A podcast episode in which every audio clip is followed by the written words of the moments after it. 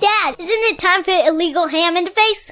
But bro, where's the banjo? Some Cleveland sports shows try to give you hot takes, but only one can give you a big old piece of hot ham. Welcome to Illegal Ham to the Face.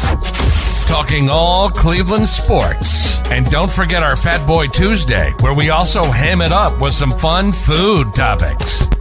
Without further ado, let's serve up some ham. Here are the Ham Boys, Fatty, Fatty.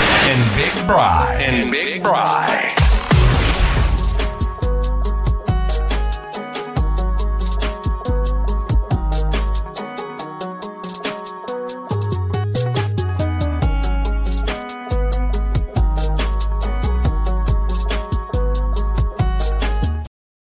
What is going on, everybody? Welcome on in to another episode of Illegal Ham to the Face. I am that fat guy, Jared Fatty Bates. Brian will be with us here in just a second. Uh, today's show, we're going to do a couple new things as we keep moving on through the N F L season. Uh, later on, we were going to break down the Browns winning uh, against Cincinnati. We will go through the offense and defense, players of the game. We do have a new dog of the week from City Dogs Cleveland. We will also be doing a, a new segment called Get It Off My Chest. And then also the N F L Good, Bad, and the Ugly uh, coming up here a little bit later on. Uh, Fat Boy Tuesday, we're talking about coffee shops. So to get your Dunkin', Starbucks, and pumpkin spice ready, because we'll be getting into that. And then our top three tonight will be gas station drinks. When you're stopping at a gas station, you go inside, what kind of drink are you grabbing for the rest of your drive home or wherever you're going? So we got that tonight. Uh, we got to definitely shout out first, uh, Harold Kheel and Lake Erie A P A for sponsoring our show. We cannot thank him enough. Uh, also, City Dogs Cleveland. Right here comes the big banner right there. Uh, can't thank them enough for being a part of us and, you know, letting us do what we're going to do. What is going on, Craig? And then the big news that we got coming up here a little bit later. I'll make the announcement later. I mean, we got our big guy coming up. So if you can make it out, please come out. Uh, it is all for City Dogs Cleveland. Uh, any proceeds, they do have the Dine to Donate going on that day. So please come out and join us. As you can see, the other viewing party here. Uh, we will be going live probably around between eleven and eleven thirty. Um, we'll have myself and Bri and a couple special guests throughout the day. Uh, and also that's another one we got to talk about here later. Um, I wonder if Bri got lost. He might've. I, it was a fatty fail all around, uh, Justin, just so you know, because I completely forgot the, um, uh, trivia, and it was my turn for trivia. So just give you a fatty fail on that one. There he is. What's going on, big fella? Hey, man. Oh, not much. I'm getting everybody kind of tuned into what we're getting into today. Um, I do. We do have breaking news uh, that has just come across my screen here. And I, I Brian, I don't know if you're going to believe this, uh, but the Cleveland Browns won a home opener, Brian. I can't believe it. Does that mean how we don't have to see crap? the video of uh, Jeff Garcia anymore and talk about how long it's been since they've done this, since they've done that? Put it all to rest. The streak is over. The witch is dead. Thank God. And yeah, we'll talk about we'll talk about Kenny Pickett later. Kenny Pickett. Joe. My guy. Um, but, Bri, I gave everybody the rundown of what we're doing, and I'll go ahead right here at the beginning of the show and make the announcement right out of the gate. By the way, Brian and I will be October twenty-second, Melt Independence. We are super excited, all right? And here is the deal. We will have, from the voice of the land, always Positive J, joining us there at Melt on stage with us. Also, Mike, Sleeveless Mike, or Mike Carlisle from the Lyman Lounge will also be joining us. We will be getting phone calls throughout the broadcast from Casey Kinnaman if he cannot show up in person.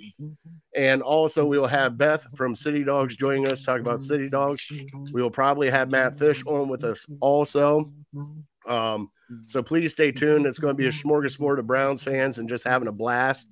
So I wanted to get that out there. Um, and I know Jay's pumped up. Jay was texting me all through the game too, Brian. He was, oh yeah, he was, def- he was an excitable boy, Brian. He was definitely an excitable boy. So come out and As join well. us for yeah, come out and join us for a pregame show, and then anything you order there, dine to donate, show the flyer, and all proceeds, half proceeds go to City Dogs Cleveland.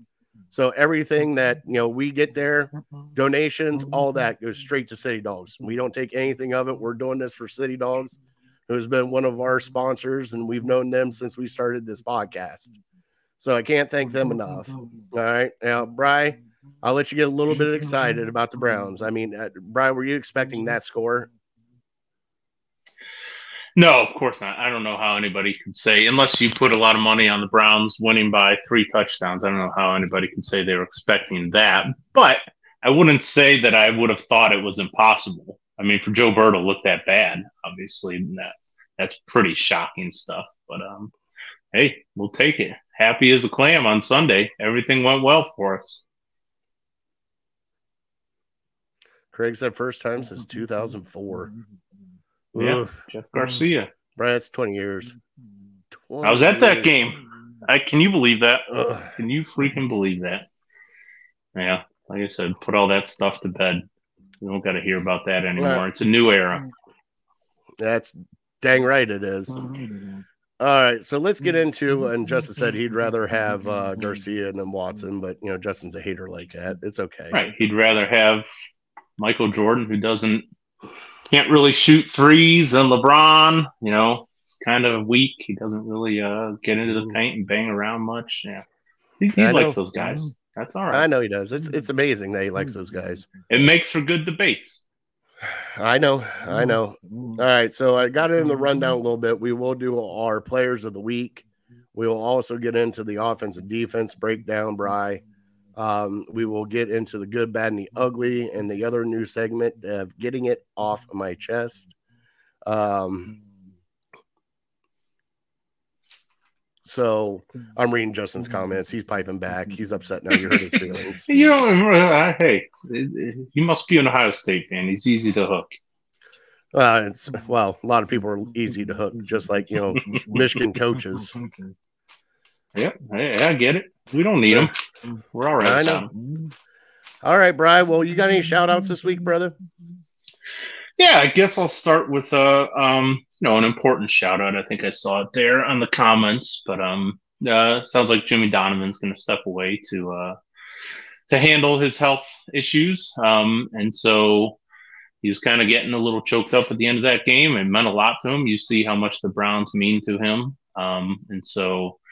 You know, obviously, we wish him nothing but the best. I kind of, I'll just reiterate what I said when the diagnosis first came down, and you know how he's just, he's a fighter. He's going to get through it. We can't wait to uh, to hear him again uh, later in the season. And he's just, he's somebody that, if you got a problem with Jim Donovan, you got a problem with yourself. He's probably the most likable um, local media personality in the area. Um, I, I can't imagine anybody saying anything bad about him. So when I say the entire city is behind him, I mean the entire city's behind him. So uh, thoughts and prayers with him um, for a speedy recovery, and hopefully he can get back uh, before, you know, halfway through the season, maybe by the bye week, whatever. But uh, I know he won't rush it. So that's the first shout out. The second shout out, I just saw um, about an hour ago on Fox eight. I really didn't know it was a thing.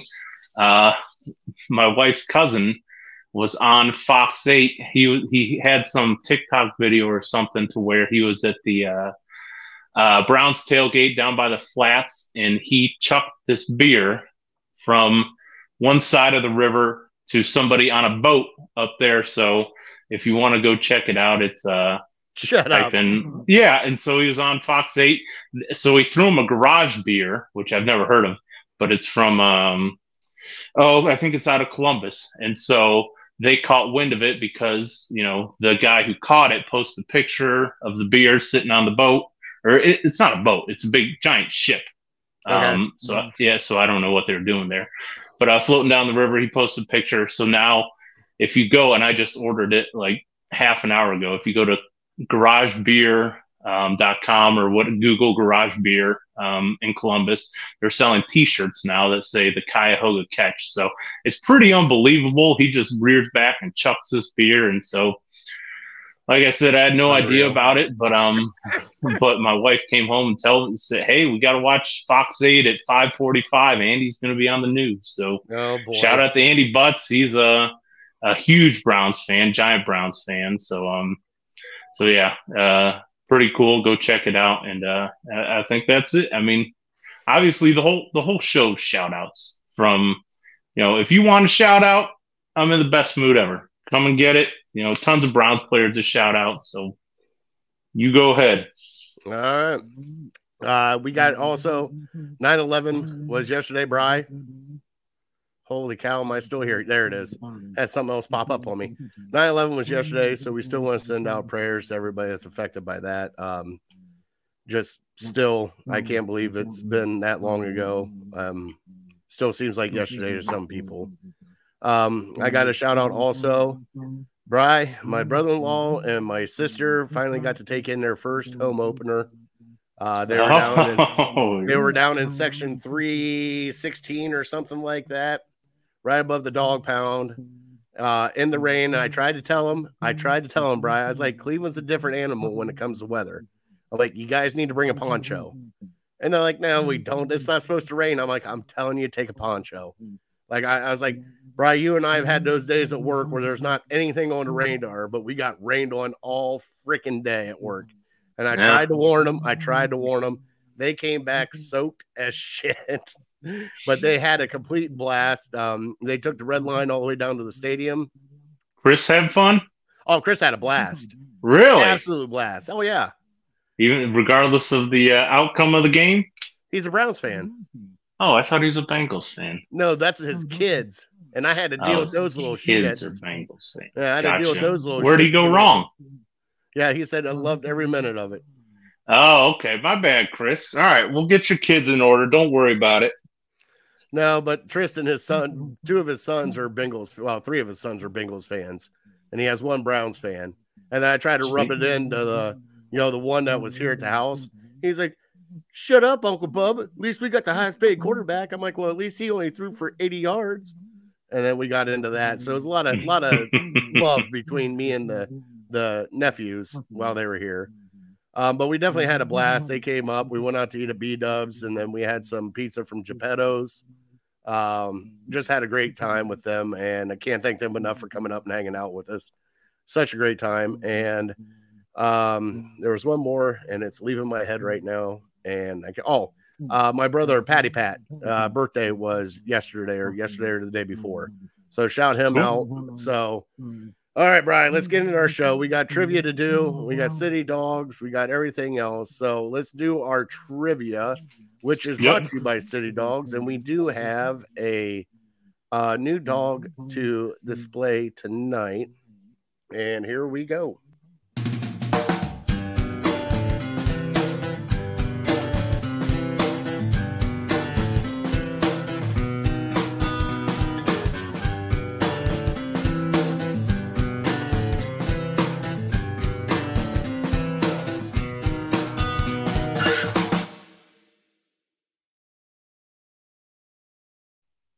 Trivia is brought to you by City Dogs of Cleveland, and our puppy tonight, Bri, you're going to love this little peanut.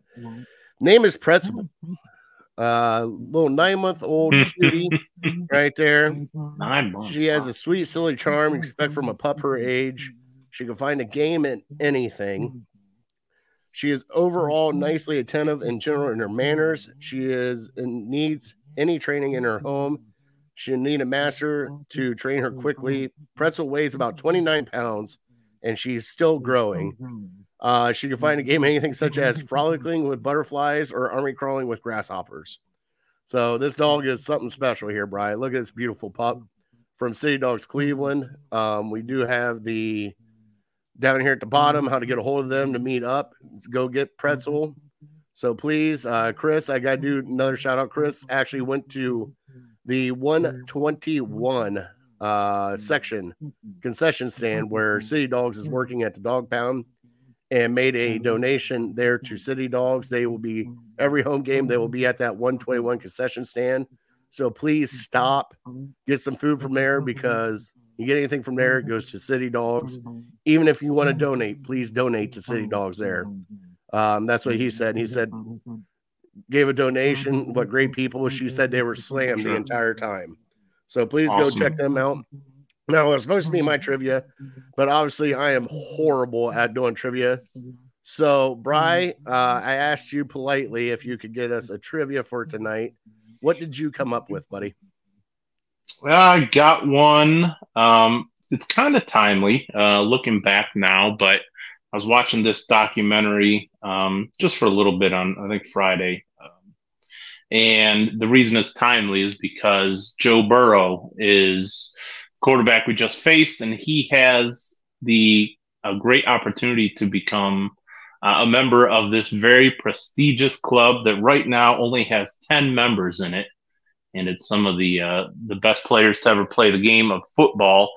But believe it or not, there are only ten people who have won both the Heisman and are members of the Pro Football Hall of Fame. ten players. Give me one of them. That have won the Heisman and are a member of the Football Hall of Fame. Correct. No, no helping, because I'm sure you'll get a lot of names. Oh, they're going to be coming through here anyways. So you uh, got to pick one. All right, so we're going to get to our new segment. I'll get a sounder for that one here now, Bri. Mm-hmm. But Bri, I, I talked to you off here before we started the show tonight, and you know we always joke around about a lot of things, but we also are serious about some things too. And I want people to get to know us a little bit better. So I wanted to do a segment where we could have some fun, where we could get anything off of our chest. All right. Anything that is bothering you, anything that just irks you the wrong way, however you want to do it, just anything to get you, get it off your chest and be done with it.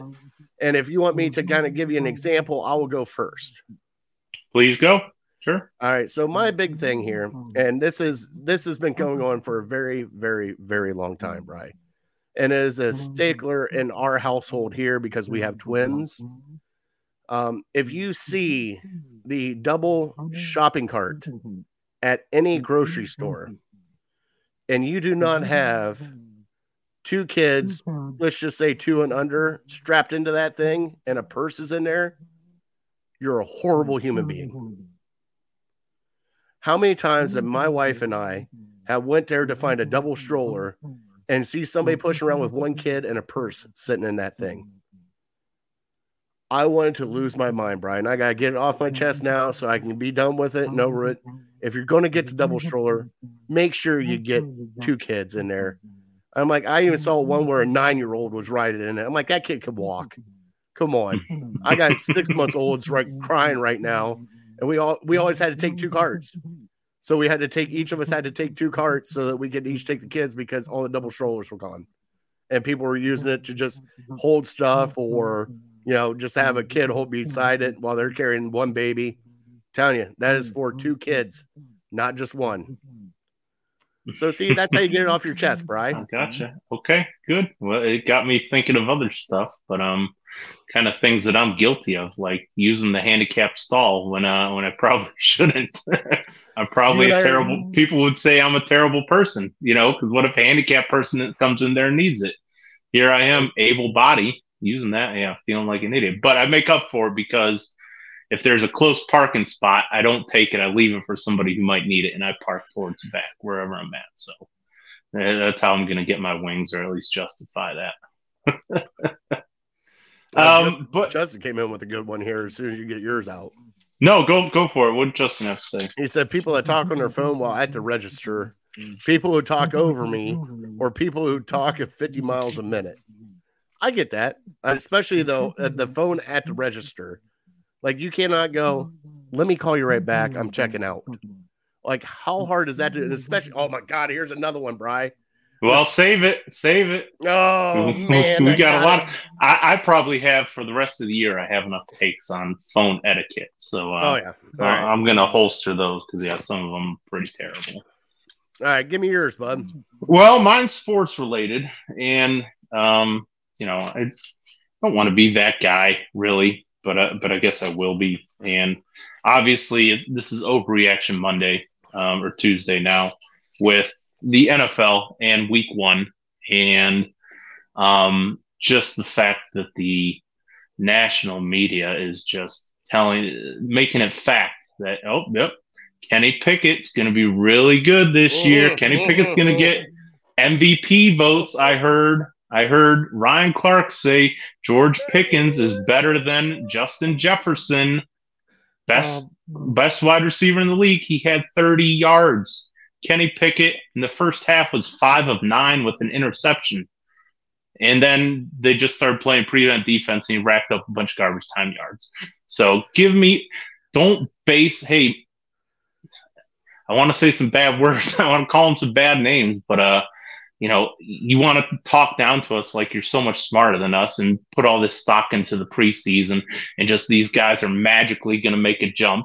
And if I was going to be an Ohio State hater, I'd bring up Justin Fields and Garrett Wilson and their performances, but I won't. Um, but pe- people are anointing these guys as they're going to be great. They're going to do this. They're... How about we just wait and see it first um, before you, you try to get in, out in front of everybody and tell me how great this guy's going to be or this guy's top ten when he's not even top twenty-five. Take a deep breath. I know you love the Steelers. I know you love the big city market, the big markets, and you want to hype them up as much as possible because you think people really care about that. Take a deep breath, take a step back, and Kenny Pickett is not as good as you think he is. Oh so I could I could do a whole another probably half an hour on just issues that I have with them, but nobody really cares. That's basically the gist of it, that uh, I just have to be force-fed all these takes like they're facts, and I have no rebuttal, and I'm just got to sit there and take it and take it and take it. And Sunday – I had a big old smile on my face. I'll tell you that much. Uh, Justin said, I hope Brian remembers that because Watson won't win us the title this year. Well, yeah. he's. A, I mean, he's not even a Browns fan. At this point, he's not a Browns fan, right? Well, who does he root for now? I don't. Northern Kentucky Bengals, I guess. But, Brian, okay. I, you know, starting this segment already and you almost cussed, this is going to be a great time doing this. I no, that, was, that was the worst of it. That I mean, that the frustration that came be out. The worst of it. Yeah, the frustration all came out. I mean, once we start doing the Steelers preview, um, you know, maybe I'll get back into them. But it's all love here today. I mean, the Steelers got blasted at home. They look like a bunch of little puppy dogs, and the Browns just beat a Super Bowl contender by three touchdowns. I what do I have this. to be angry about? Oh, my God, I love this. Oh, Brian, this is going to be great. I can't wait. Oh, it's, well, it's a great day. Let's see here. It is... Let's see here. We're twenty minutes in. Let's give Chris what he wants because mm-hmm. he wants to, he wants to hear it.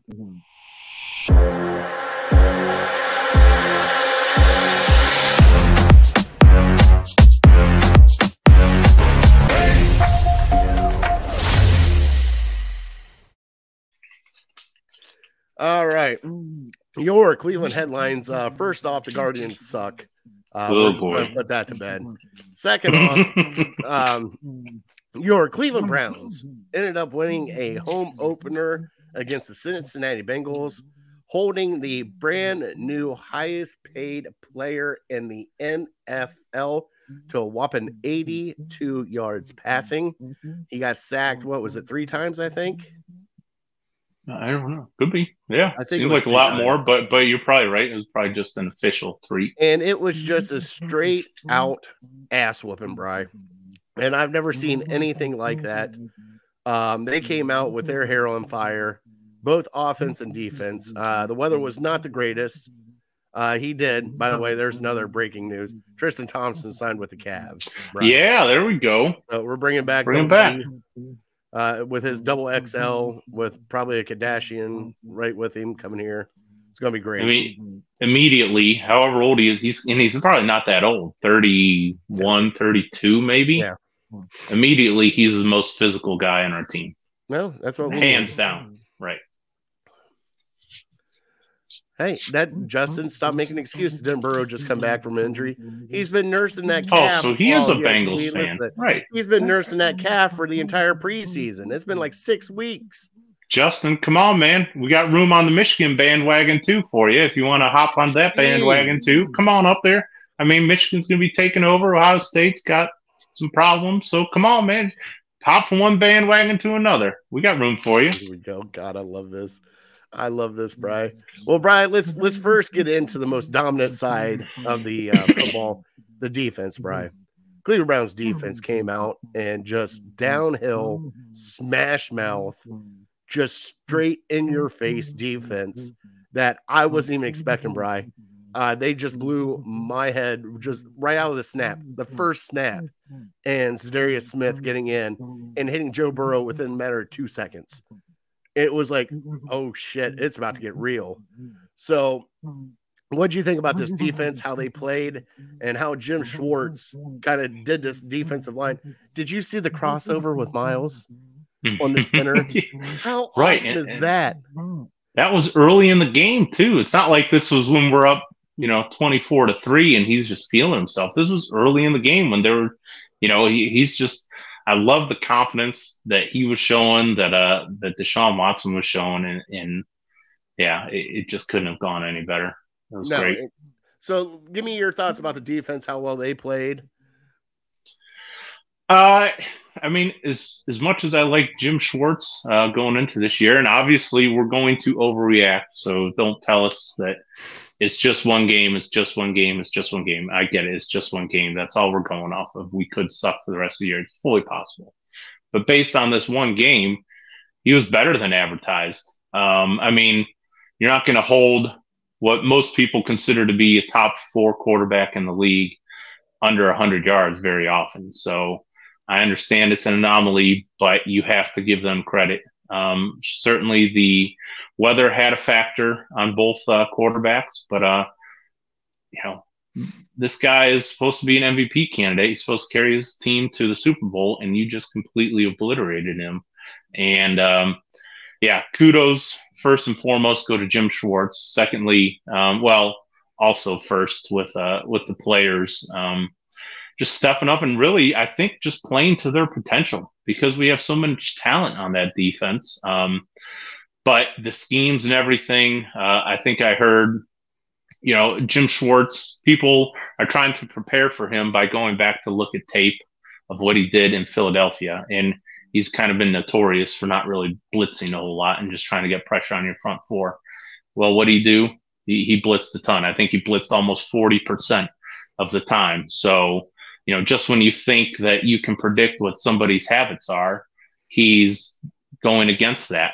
And, um, you know, it's just you have to you can't be predictable. You can't stay stagnant. You have to shake it up a little bit. And so kudos to him. I mean, the knock on the Cleveland Browns coaching staff is they just kind of they go by analytics. They follow one path. So the fact that he's willing to shake it up, um, I mean, it's it it. Everything turns up roses. It was just the ultimate team performance. And it kind of reminded me, honestly, I'm not going to bag on um, oh, Joe Woods was our old uh, defense coordinator last year. It reminded me of the first half of that Carolina game last year where we were just so dominant. Problem is we went into halftime at Carolina and we thought we won the game. And the guys came back out and they were lollygagging or they were not communicating, not putting their best foot forward, not focusing, and they gave up a couple big plays, and all of a sudden the team's back into it. Well, this team on Sunday, they closed the deal, and they do not want to give up a touchdown, and they did not. And that's the thing, hopefully, that, that Jim Schwartz brings is focus for sixty minutes because had we had focus for sixty minutes um, every game last year, we probably would have won at least a couple more. Certainly, we wouldn't have blown the Jets game. So, uh, all the credit in the world to that defense and the defensive coaching staff. And it was just a thing of beauty. I loved it. All right. So I want to throw out some stats for you, Brian, because I want you to, this to sink in really good. All right. Your Cleveland Browns held probably the best, one of the best, probably top three wide receiver groups in the N F L. Let's see here. You had Jamar Chase, thirty-nine yards total. Joe Mixon, seventeen yards. Irv Smith, seventeen yards. Tyler Boyd, ten. T. Higgins, a goose egg, Bri. a goose egg. This defense came ready to play, and they played with their hair on fire.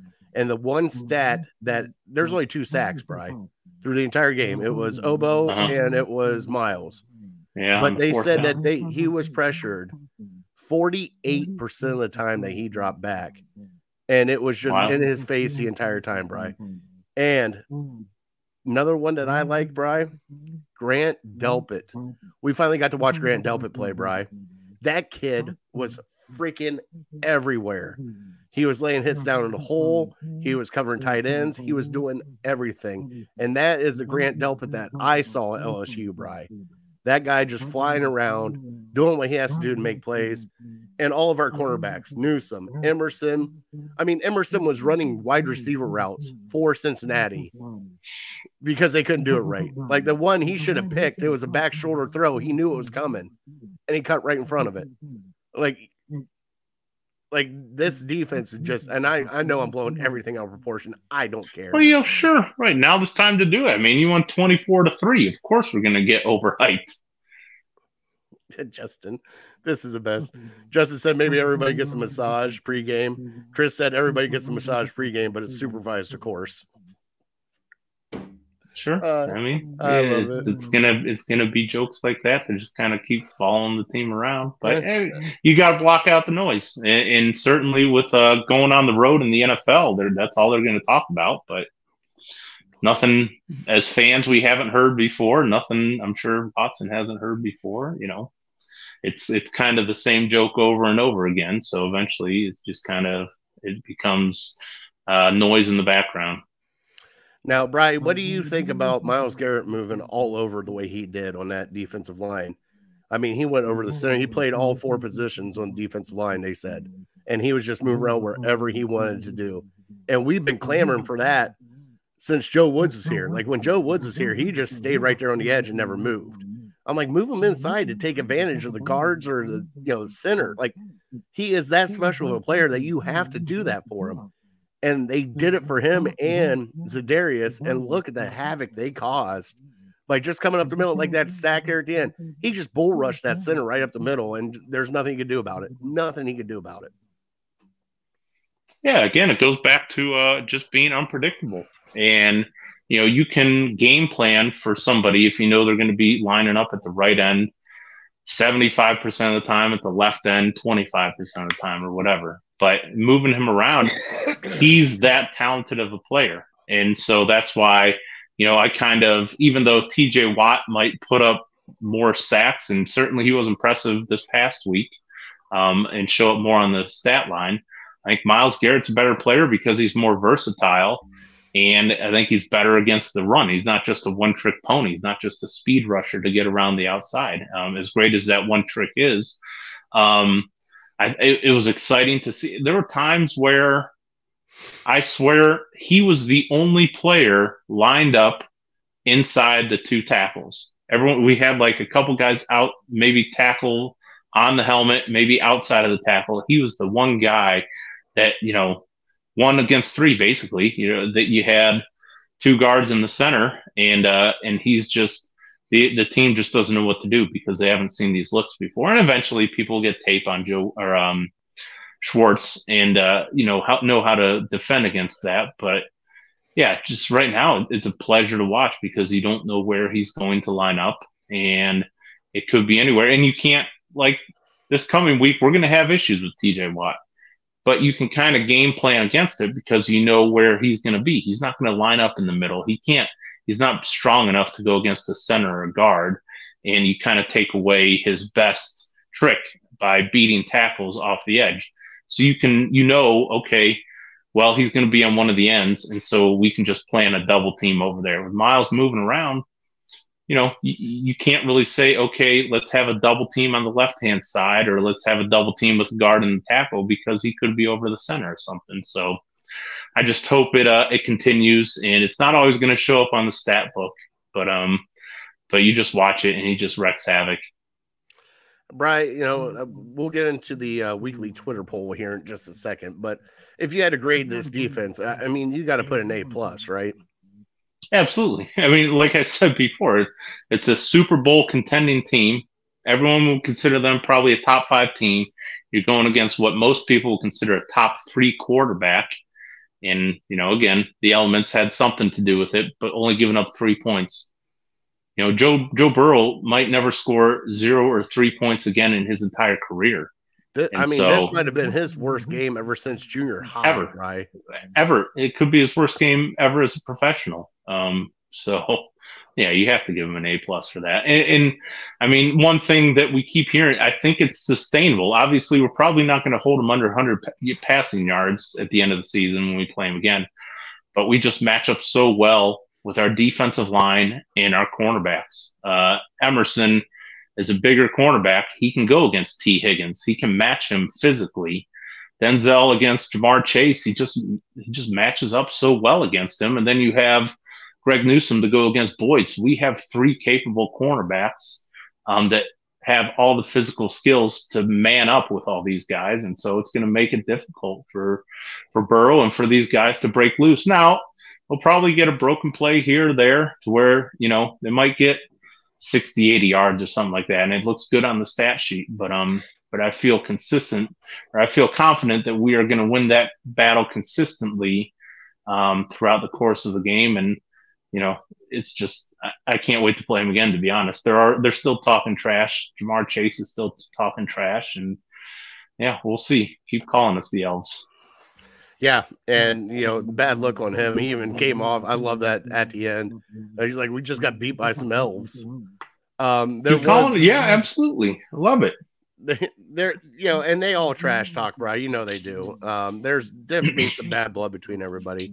Let's turn over to the offense, Brian. Let's do start out our weekly Twitter poll that I put out on Facebook and Twitter or X or whatever the hell it's called now. Um, Brian, I asked, I, I was like, I know the weather wasn't the greatest, but if you had to grade Deshaun Watson on this game, what grade would you give him? Uh, I would probably give him probably a B minus, uh, probably close, closer to a B than I probably here. I'll give you a percentage, eighty-three. So okay. eighty-three out of a hundred, kind of close to a B. But, I mean, again, your quarterback, people in today's day and age, they say that wins are a quarterback stat. So you just won by three touchdowns. So how are you going to give your quarterback a D or whatever you're going to give?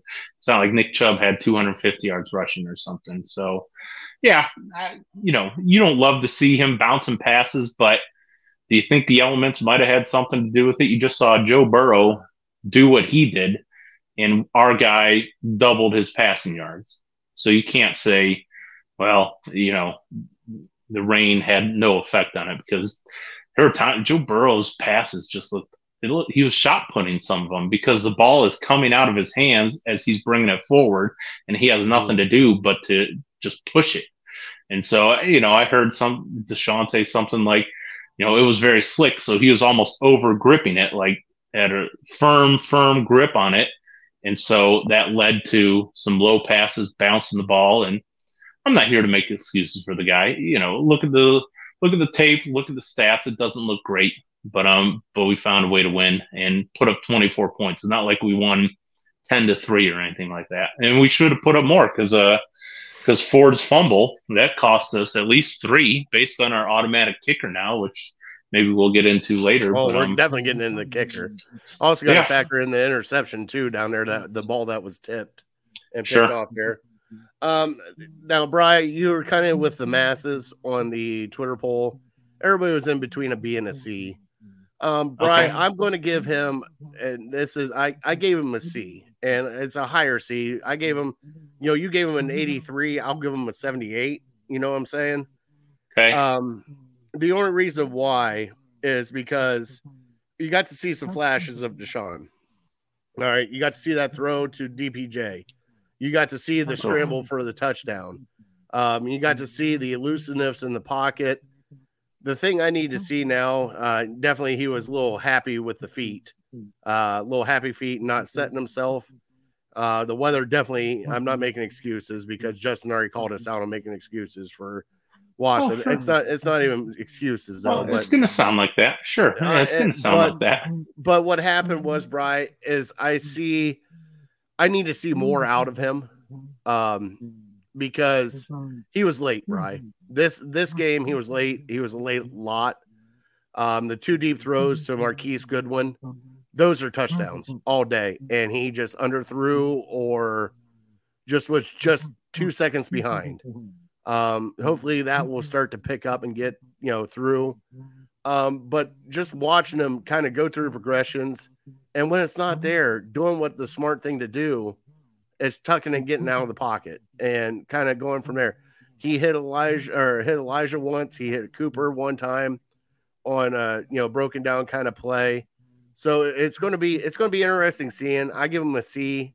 I need to see a lot more from him. Um, I think in Pittsburgh, if the weather's a little bit better, I think that'd be the game to kind of judge him on. I mean, it's a Monday night game. It is a big game.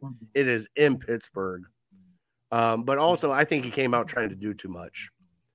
I think he came out trying to prove that that six games was just a fluke and he's better than that. And I think he came out trying to throw it to prove a point, and you don't need to do that. You just, on a day like that day, Brian, with the rain and everything, just take what's in front of you. Just dump it down, take your check downs. If you got a couple deep balls, you loosen it up a little bit. Just take what's there. And the great thing is, is Stefanski saw that and changed.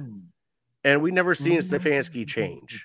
And Stefanski changed, went back to the power eye with the three tight ends and started running the ball there in the second half and started breaking it down, and especially even in the second quarter. Like, he knew it was going to be a muddy game.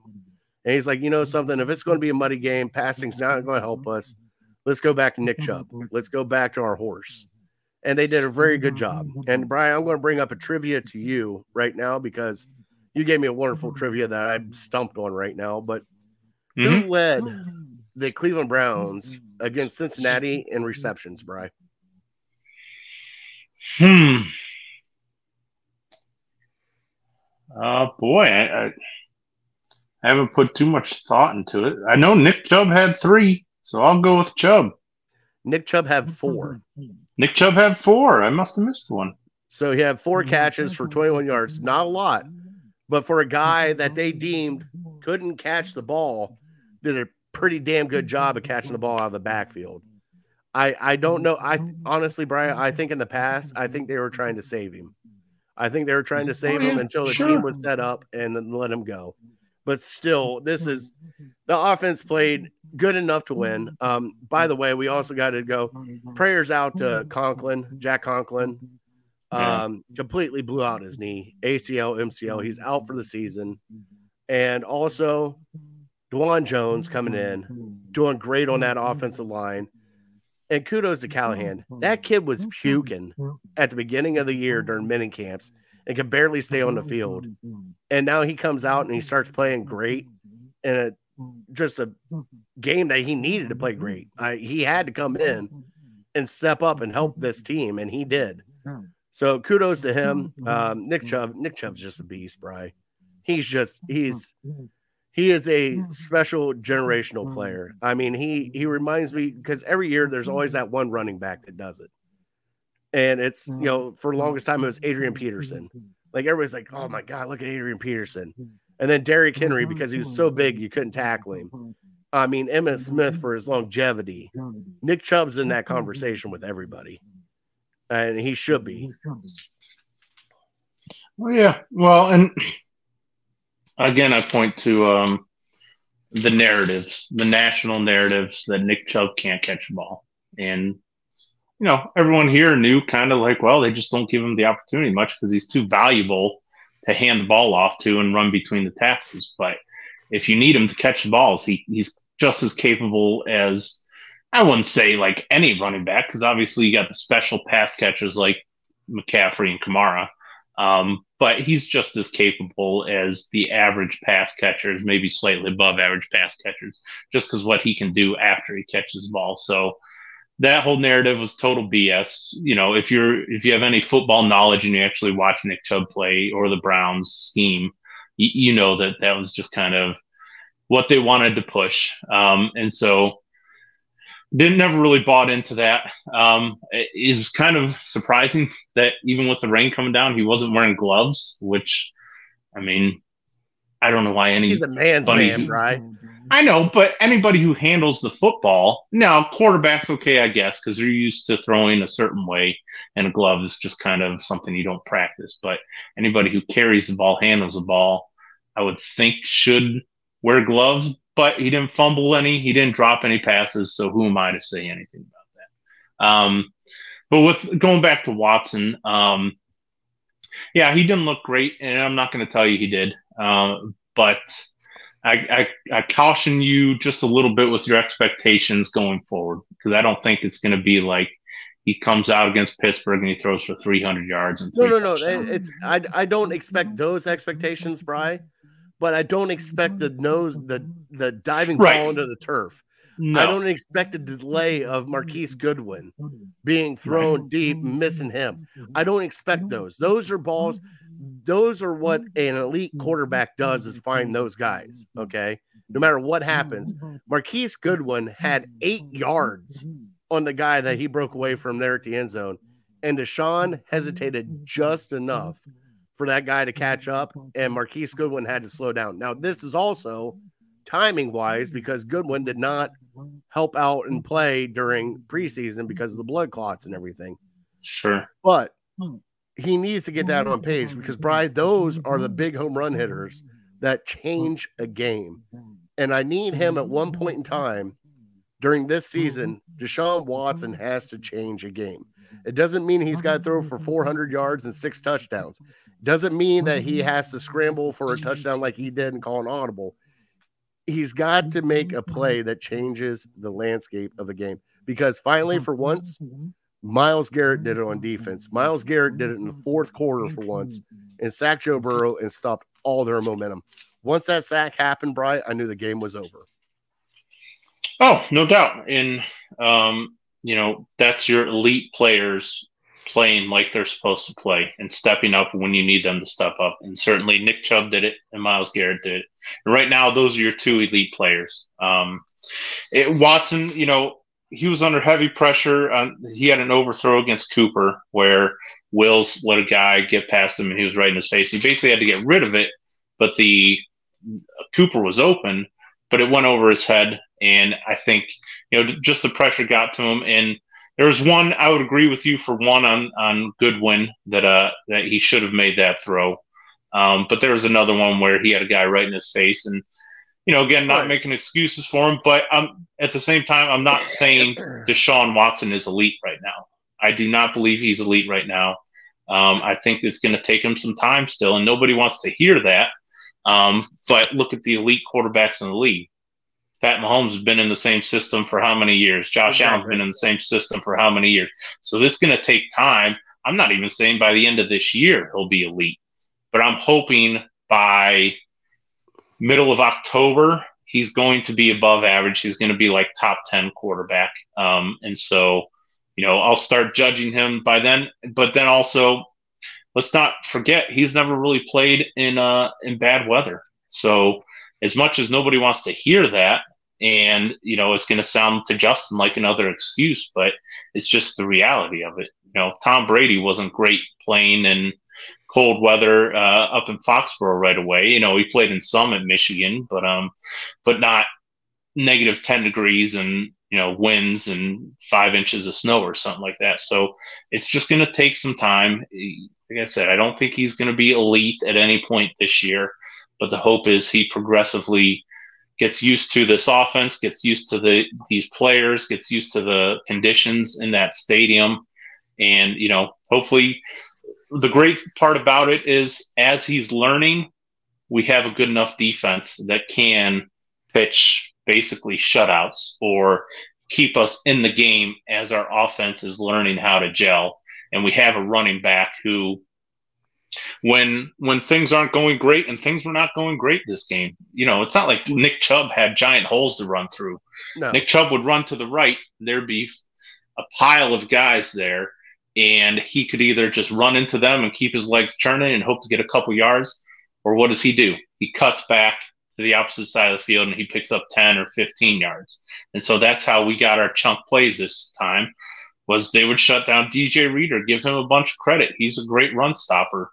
And uh, And I know we want to throw bouquets at DeJuan Jones, and I, I do. I think he was exceptional for being thrown into action um, as a fourth-round rookie in his first game. I mean, you didn't hear his name a whole lot, but he still struggles a little bit, which is kind of surprising to me that he struggles a little bit in run uh, run blocking. He's He seems to be very good at pass blocking, but run blocking, he's just kind of okay, which is not a shot at him. Like I said, he's still learning, um, but – you know, run it to the right. Nick Chubb knows nothing is there, and he's good enough to where he can cut back and he can make a play that way. And so, you know, it's just it's a fun team to watch because even when you don't have your A game, you still up, put up twenty-five points. You know, the offense probably had a C game, maybe yeah. C-plus game if you want to be honest about it. But the thing they didn't do is make the huge mistake. They didn't throw yeah, a pick six. True. They didn't turn it over in their own, um, you know, deep in their own territory. Special teams didn't have a punt blocked or something like that. So, you know, that's kind of what kept the defense kept us in the game, but also the offense not making that big mistake, not having the strip fumble, a guy go unblocked and just blow up our quarterback. So, um, so yeah, all things rolled in together. That's how you get the the twenty-one point win. And um, yeah, it sucks that we have to wait almost another week before we get to see him again.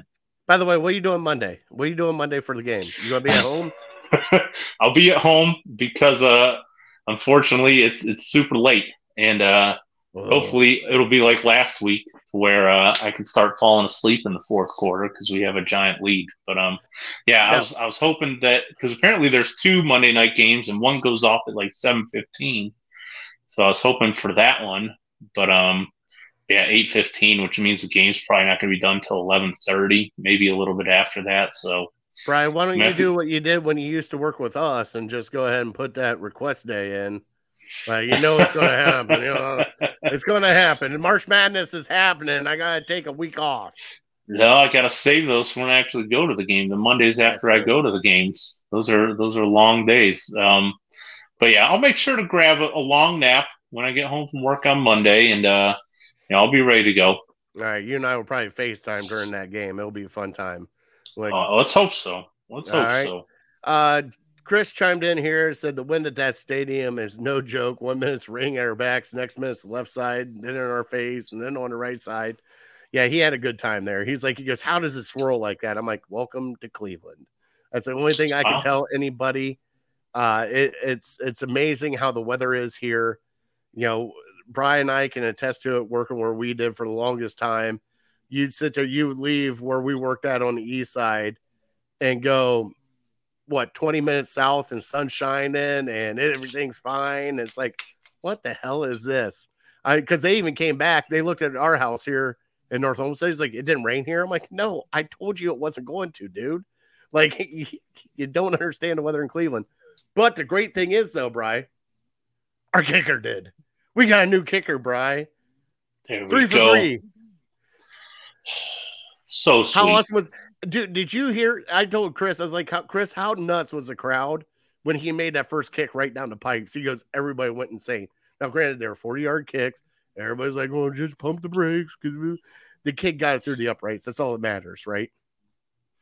Yeah, and let me get on Browns fans a little bit. They've been a little boo-happy for a very long time. I heard people throwing for booing Deshaun for throwing the uh, pick, and I'm guessing if our kicker missed the kick, we would have booed him. Oh God, yeah. Uh, yeah, let's pump the brakes on that a little bit. We're all in this together. Um, you know, we need to support them. I understand you're upset, but we won the game by a lot. Um, Brad, I want so, you. To, I want you to remember. I want you to remember. You're saying this now. I want you to remember back, Jamie Meter is a god in this town.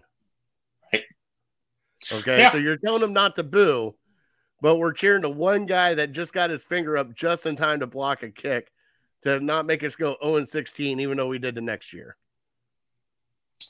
Wait, and, well, to your point, our our standards need to be very low. We're expecting our quarterback and our kicker to be perfect. If they're not perfect, we will boo them. Is basically the precedent we're setting. And so well, I'm saying lighten up a little bit. You know, Dustin Hopkins is going to miss a kick at some point this year. Um, he's probably not going to go twenty-five for twenty-five before he misses that kick. So let's just let's understand everyone's crowning uh, McPherson from the Bengals. Guess what? He missed a kick. He missed a fifty-one yarder. So it happens. I understand we want everybody to be Justin Tucker, but that's just not the case. So take a deep breath. It's going to be okay. I loved what I saw from him. He had a couple kicks that were absolutely perfect. And that's, I think that's just the difference between somebody having experience and somebody being a professional, somebody like Cade York having a ton of talent, but just not knowing what he's in for, um, you know, not having the stomach for people booing you or, uh, you know, thinking that the whole world is on your shoulders. This is a guy, he just comes in, he does his job, and he goes back to the sidelines, and he's done it for years now. And so I couldn't be happier with him. He's he honestly, he has the potential to be the next Phil Dawson. Remember, Phil Dawson didn't have a huge leg. He was no. automatic fifty and in. And it took him several years to become automatic fifty and in. Um, but especially over fifty. Right. Right. And so this guy, you know, if If we want him to be Justin Tucker, we're probably going to cut him at the end of the year at some point next year if he costs us a game or something like that. But if we're patient with him and we show confidence in him and he knows that if he misses a kick, he's not going to get cut the next day, which I don't think the front office is that temperamental mm-hmm. or anything like that. Um, I mean, they gave Cade York how long? Well, yeah, right, exactly. And that goes into – I don't want to take us off a kicker topic too much, but – another thing I was going to just bring up is just, man, Andrew Berry just looks looks like a genius at this point. For and he, he's obviously made several mistakes, but you know, revisionist history over the last week or two, whatever. Um, you know, doing what he, they did with Cade York, bringing in Hopkins looks to be, you know, turn up gold, and uh, drafting DeJuan Jones and giving him a bunch of reps in the preseason. Knowing that you have an injury-prone right tackle and he goes down the first game and you bring this guy in and he's ready. He's not embarrassing himself, uh, you know. And then there was one other move. I can't remember right now what it was, but there was a third move that it's like, man, it's just everything was going his way. Um, and so, that's, yeah, that kind of crossed my mind. Like, how does Andrew Berry's looking really good right now? Um, you know, bringing in Za'Darius Smith. Yeah. He had an impact in the very first game. Tomlinson, you know, we all knew we had a deep needed defensive tackle, but um, you know, the cornerbacks doing what they're doing. It's just, yeah, he hasn't had great uh, drafts, but um, yeah, I mean, I, I cut him a bit of a break after this week. So Mike just chimed in, and Mike, we announced that you're going to be joining us on the broadcast during our October twenty-second pregame show. Uh, he said, "Good job, you fucking kicker." Man, we need Todd Haley back. Way to go, kicker. Love that bit. I love that bit. All right. Brian, let's get into our players of the game. All right. Uh, let's go to your offensive player of the game.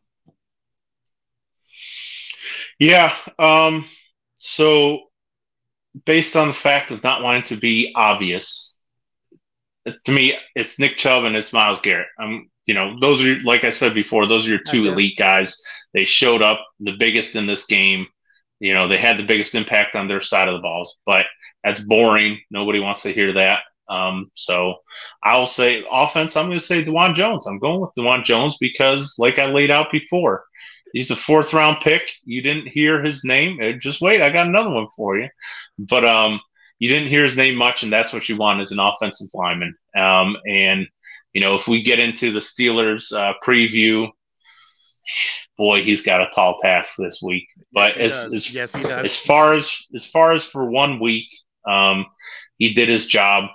Uh, you know, he came in, he was ready to play, and uh, and I've I've been one who had a lot of questions with him just based on his size and based on his conditioning, uh, not knowing if he could make it in the N F L. And you know, through one week, he's proved me wrong. And, you know, he certainly has a long way to go because we're going to be counting on him for the whole season. But um, but for one week, he did his job. Fourth-round rookie, just to be thrown in there like that, yeah. I mean, I don't know how you couldn't respect that. All right. I, I agree with you about Nick Chubb. Definitely agree with you about DeJuan Jones coming in that way.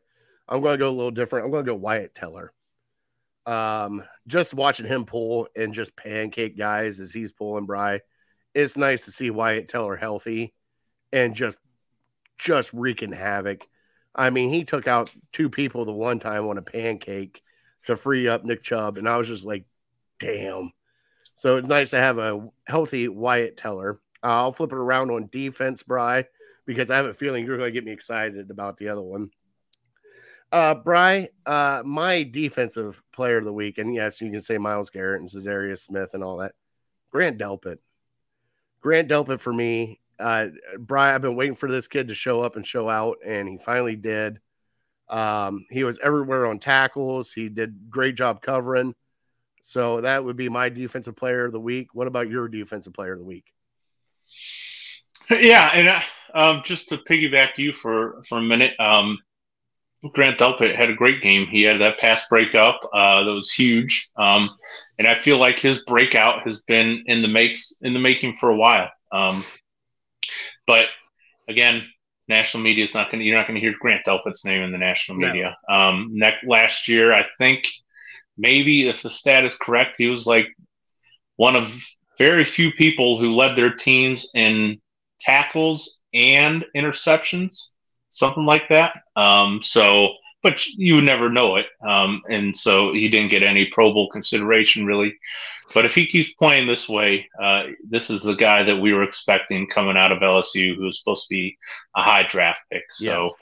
yeah, let's hope, uh, let's hope he continues. And he was playing without uh, Juan Thornhill next to him. And so, you know, they still need to mesh together, but, uh, but thankfully they have three good safeties. Um, yeah, my, my defensive player is going to be Denzel Ward, and everything leading up to the week with his concussion issue and didn't get to practice over the last couple weeks. And certainly, as we talked last week, he had a tall task.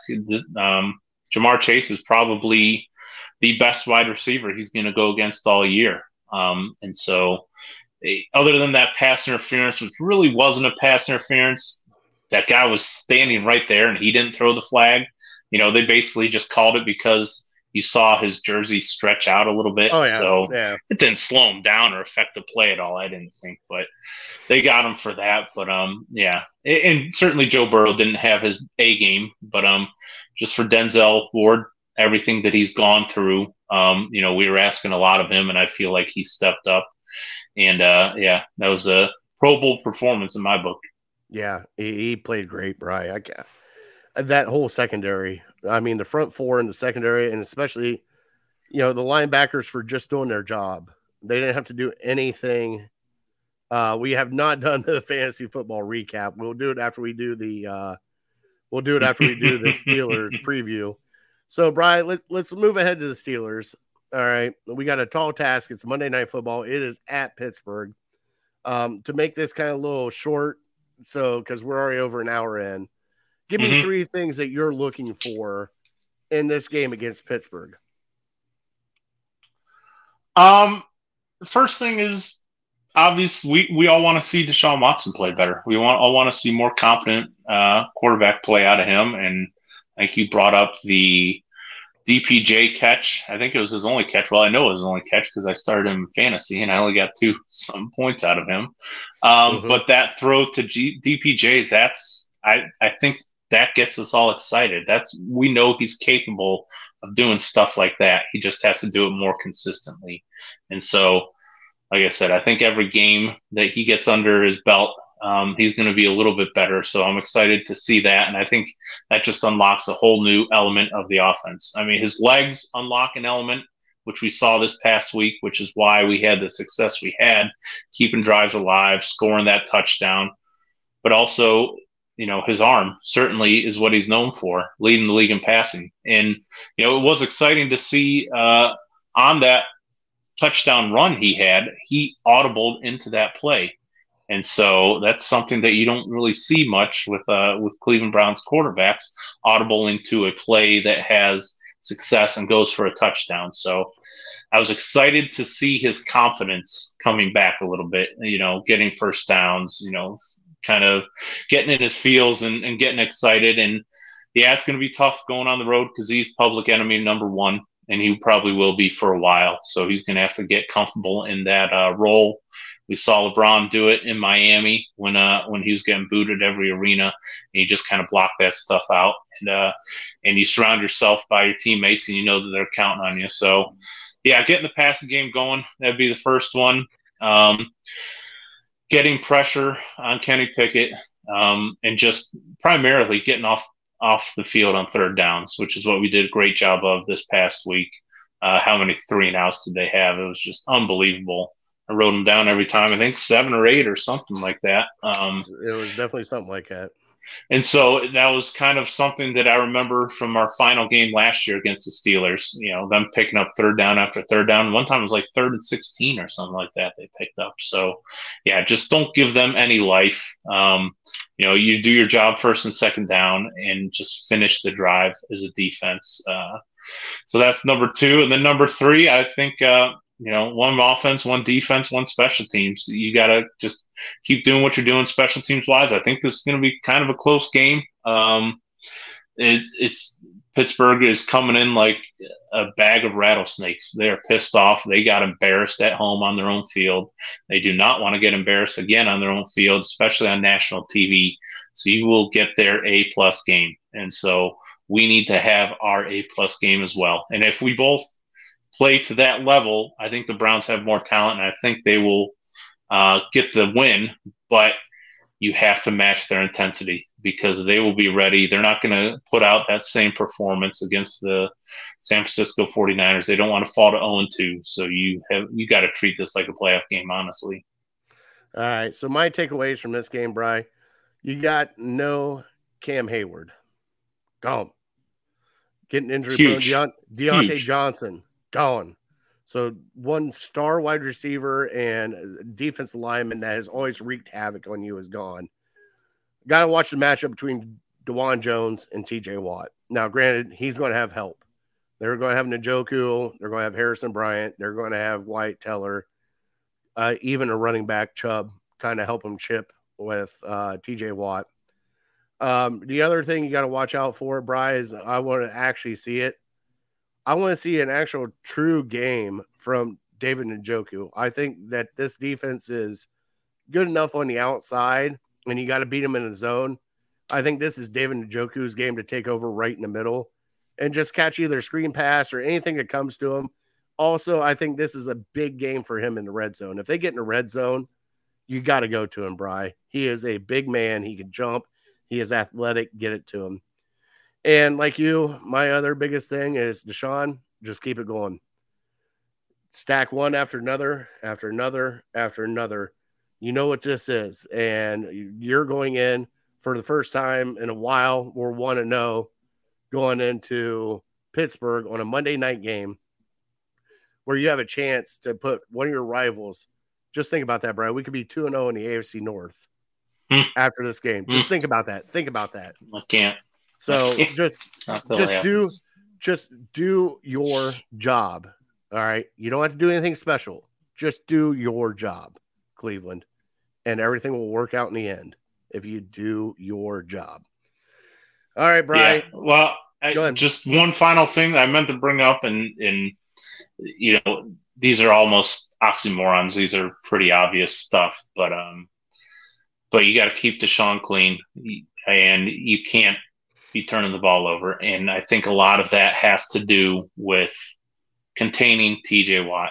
And, you know, as much as I want to bag on him and tell you that, uh, that Miles is a better player than him, his one trick is a fantastic one trick. He's a tremendous yeah. speed rusher, and he can get around that edge pretty good. So what you, how you neutralize him, you run at him a lot because he's going to be flying off that edge. And If, talk about throwing your rookie right tackle to the wolves. This will be a very, very tall task for DeJuan Jones. I, I, I think it's a, a definitely the toughest matchup that he'll have all season long. And I think he just, I hope I'm wrong, but I don't think he matches up well with, uh, because we know how big he is.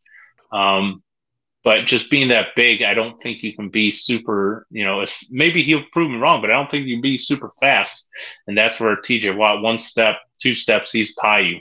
And so I think T J Watt, Von Miller, those speed rusher guys those are going to cause him some issues, at least at the beginning. So we have to have plans. If if he's having trouble with T J Watt, we have to find a way to give him help. And if you don't want to give him help, you know, you, you have to get creative with, okay, if he's really struggling, maybe try James Hudson out there, or, you know, something. We have to have like plan B, C, and D if uh, if DeJuan Jones is struggling um, against T J Watt. So obviously Bill Callahan's a lot smarter than me. I'm sure they will, but um, but we can't be afraid to to go to that early, because it's just it's an undaunting task. And, you know, it, it has nothing to do with DeJuan Jones. He's a young kid.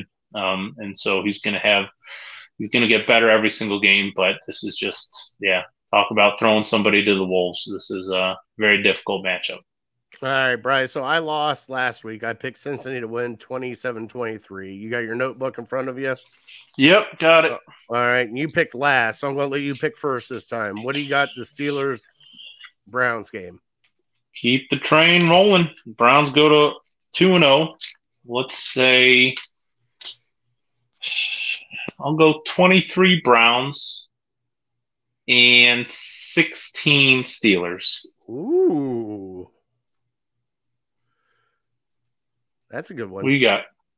Bri, I got Kenny Pickett seeing ghost all game. I got the Browns thirty-five. Okay. Pittsburgh six. Wow, wouldn't that be something? I'll tell you what, I might celebrate all night. I, I got to.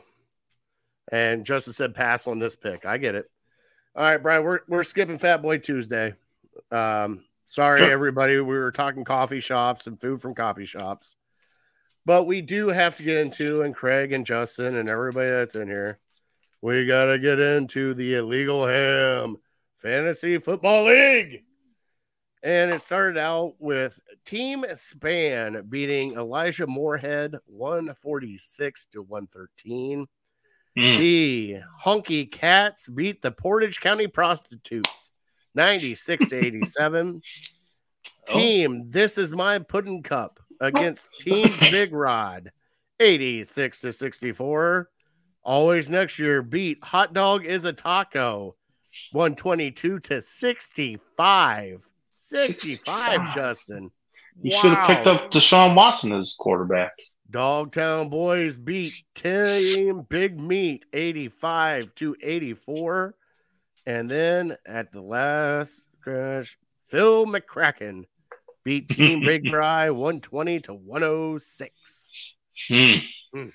Mm. Not mm. a good week. Not a good week for a lot of people. Chris had a good week. You want to know why Chris had a good week? McCaffrey? Uh, no, he had Tua. Tua, oh, yeah. Tua, that's Jefferson, and Olave each had, let's see here, thirty-five, twenty-five, twenty. Yeah, that'll do it right there. Mike Evans. He has eighteen. Tua and Jefferson? Yeah, so he's got Tua, oh, Mixon, gosh. Sanders, Jefferson, Olave, uh, tight end Johnson, Logan Thomas, uh, Samuel, Debo Samuel, and Mike Evans on his team that I played. Mike Evans had a good week. Yeah, I think yes, he got a touchdown. I had uh, Patty Mahomes, Barkley, Cook, Devontae Smith, and I had to put Elijah Moore in there because I am Team Elijah Moorhead. Uh, Irv Smith, Gesicki, Pickens, and Michael Pittman Junior, which got me the most points for twenty-three and zero point seven points. What was uh, Elijah Moore's stat line? Uh, Elijah Moore had, let's see here, two runs for nineteen yards and three oh, catches yeah, right. for forty-three. Okay. That's not terrible. forty-three. First game as a Brown. We'll take it. I think everybody will be better this week. I'm yeah. optimistic. Um, well, let's do a, you want to do the quick, the good, bad, and the ugly for the N F L? Sure. Yep. I will go first. The good. The 49ers just kicking the shit out of the Pittsburgh Steelers. Oh, my God, Bri. Brock Purdy just lighting them up. The bad, Bri, and it is definitely bad. Uh, the starting quarterbacks not doing great the entire week. Joe Burrow, a lot of quarterbacks did not look good starting out. And the ugly. Jets, I feel for you. You went for a home run swing, and four plays in, it just went away. Aaron Rodgers tearing his Achilles last night has got to be the ugliest thing I've seen. Like, I thought we were really cursed. I think it's between us and the Jets, Bri. I really do. Yeah. What about you? I'm with you there.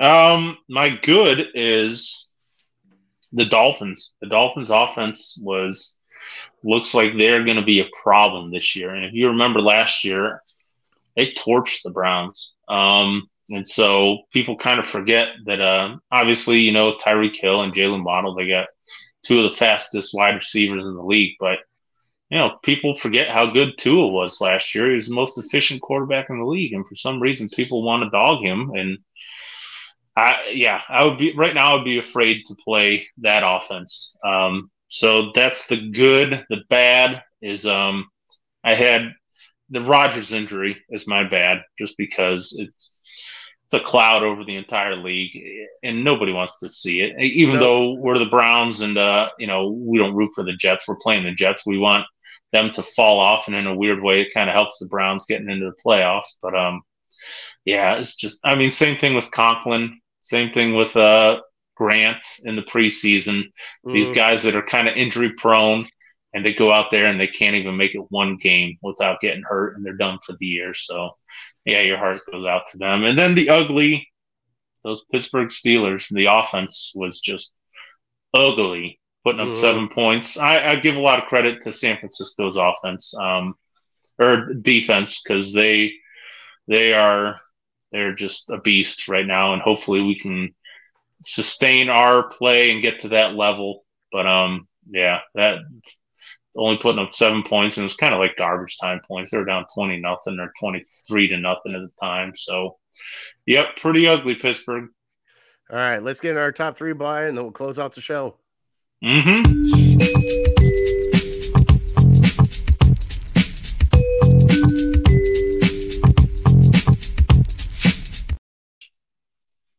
All right, Brian, when you're on a trip, we're going to do our top three gas station drinks. And, Brian, for me, I will go first. My number three is, you and I both talked about it right offhand, you got to go with the Suicide.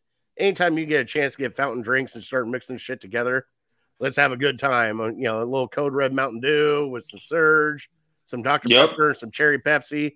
Let's see what that tastes like.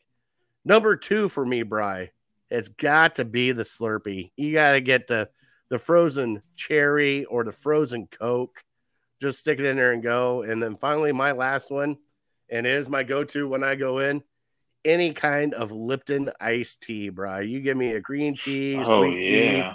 You got to get the Lipton yeah. teas. Okay. That's a good one. That reminded me. Um, okay. My number three, I got, uh, I got Arizona, the Arizona teas, and, and I got nice. the, uh, the Arnold Palmer. And oh, I forgot yeah. about that one. Used to, I don't know if you still can, but you used to be able cents. to get like ninety-nine cents, the big twenty-four ounce or whatever it is. So love that. It goes down, that goes down smoother than any other beverage that I've ever drank. It's not too sweet. It's not too carbonated. It's just perfect. So that's number three. Number two, sometimes I'm looking to get a little uh, hydration, you know, based on the night before or, you know, day drinking, whatever. So what my go-to there is the Body Armor. Um, right. The coconut water, the flavored coconut water. It's not Ooh. as sweet as the Gatorades, I feel like. Uh, so that's my number two. And then my number one's kind of simple. Give me some caffeine. I usually just get a coffee. Uh, yes, I drink the Lipton hard iced teas. Thank you, Craig. Uh, oh. oh, yeah, they're good. They're so good. Really? Oh, yeah. I, I didn't know they made them. Oh, yeah. All right. Well, we're here at the end of the show. Uh, Bri, you want God bless him?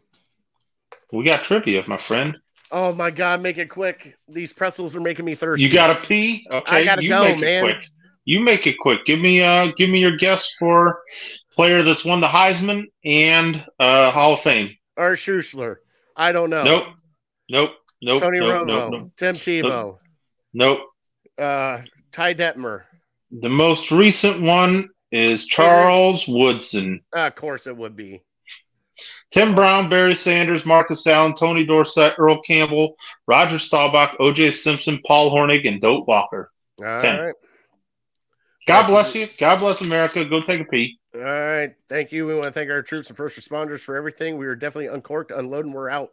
See you guys next week.